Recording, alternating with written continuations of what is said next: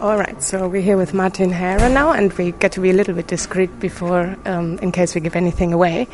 So, um, first of all, congratulations. And um, how do you feel? How did you feel when you found out?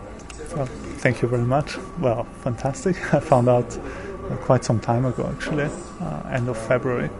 I got an email from Ingrid Daubechies, who's the president of the IMU, um, asking to meet or have a telephone meeting, and well, she told me the news. Did you expect so, it at all? Um, not really. I mean, I, I knew that I was being considered somehow. I mean, there were rumors, but I mean, there, there are many very strong young mathematicians, so I didn't really expect it would be me. And was it hard keeping a secret?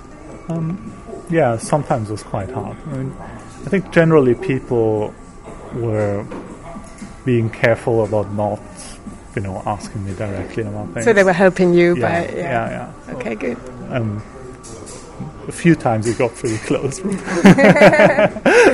it's only one more day. You got to keep it secret. Um, so. Um, could you tell us in as simple terms as possible um, for, for non-experts what your work is about? Um, okay, so so I work with certain mathemat- mathematical objects that are called stochastic partial differential equations, um, and so they describe systems that evolve both in space and in time. Mm-hmm. So, for um, example, so one example is the um, evolution of a random interface. So, for example, if you take a sheet of paper and you burn it at one end, and then you you you observe how the um, you know how the edge of the burning part progresses. So that's the interface between the like so the ash the and the paper. Exactly. Mm. So it's the interface between the paper and the ash, mm. um, and then in the beginning it starts out pretty flat because you assume that you just started completely flat. You start burning on the edge of the paper. Uh, and then after a bit, it's going to start developing, you know, bumps. And it's going to have fluctuations, and these fluctuations are going to grow. Um, and so there's so one of these stochastic partial differential equation describes how the flu- how fluctuations of such an interface evolve over space and time.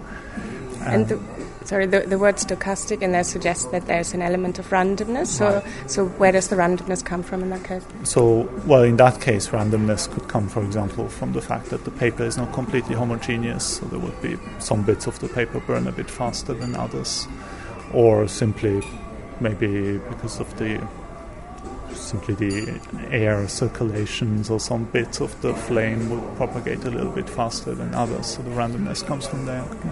So um, there would be some form of an equ- um, equation to describe that, but your job, you didn't um, find the equation, but I you found ways. So, so what was the problem with the equation, which was found already in the 80s, I think, yeah, wasn't it? Right. Mm. Yeah. So the problem with the equation is that um, when you write it down, there's one term in the equation that somehow doesn't really make sense. So that term involves the square of the derivative of the solution.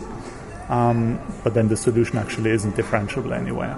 So there's so somehow the equation contains an assumption that things should be nice and smooth, but but they are not.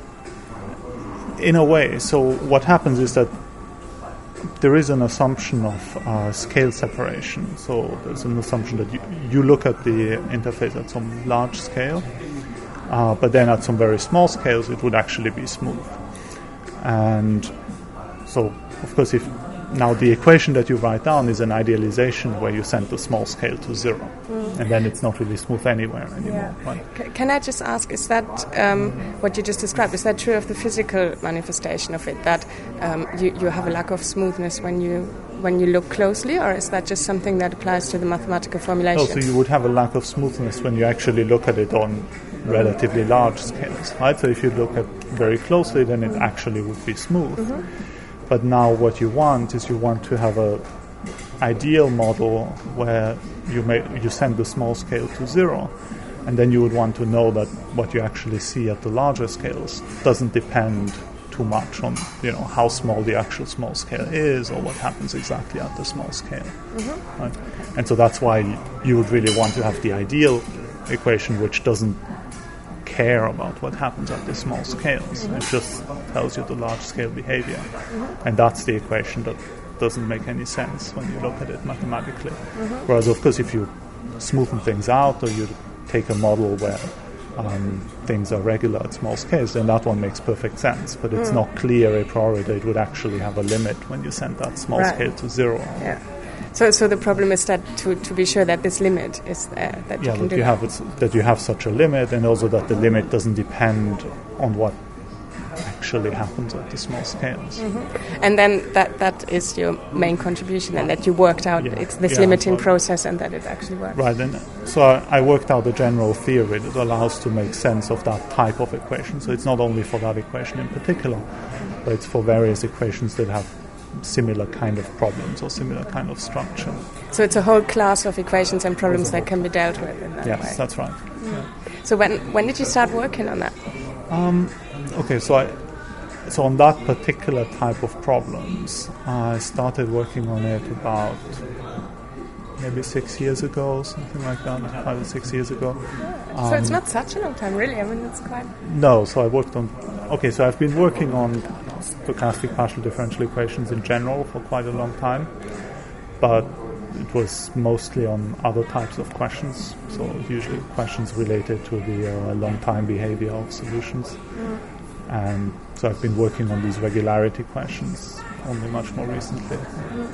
And what next? So that's this is, has been quite an achievement. So have you got a next major pro- problem pro- project there Well, that you're working on? Oh, so there are actually still lots of things to do in that direction. So um, now there's a there's a general theory that allows to describe solutions to these equations, and it actually allows to it allows to show quite easily uh, convergence to these solutions for certain class of approximations. Um, but then there are many more natural or more physically relevant approximations for which it's uh, much less obvious to you know to apply the theory directly. Um, so there are actually still quite a lot of problems in that direction. Where So you're going to keep on working on a similar think for, area. for the moment I'm going to work a Yeah. similar area. And I, I read in the news release of the IMU for the prizes that you also developed some audio software. Uh, yes, that's right. Um, what what does that do, and when did you do that? Because you did that when you were I like a long time well, ago. I, I started working on that when I was basically as a teenager, so when I was you know, 16 or something like that. Um, so it's an audio editor, so it's, it's more or less standard type of audio editor, so you can record audio and apply We should be effects using to this. it. Right, so you can apply effects to it, you know, cut out all the ums and ahs. Yeah, yeah, yeah. Uh, is, is that because are you a musician or something as well, or how did you get into that? No, I got into this a little bit by coincidence because I, I was looking for a project to take part in um, one of these contests for young scientists. And so the project I wanted to present was to take a piece of music and then have the computer figure out what the notes are.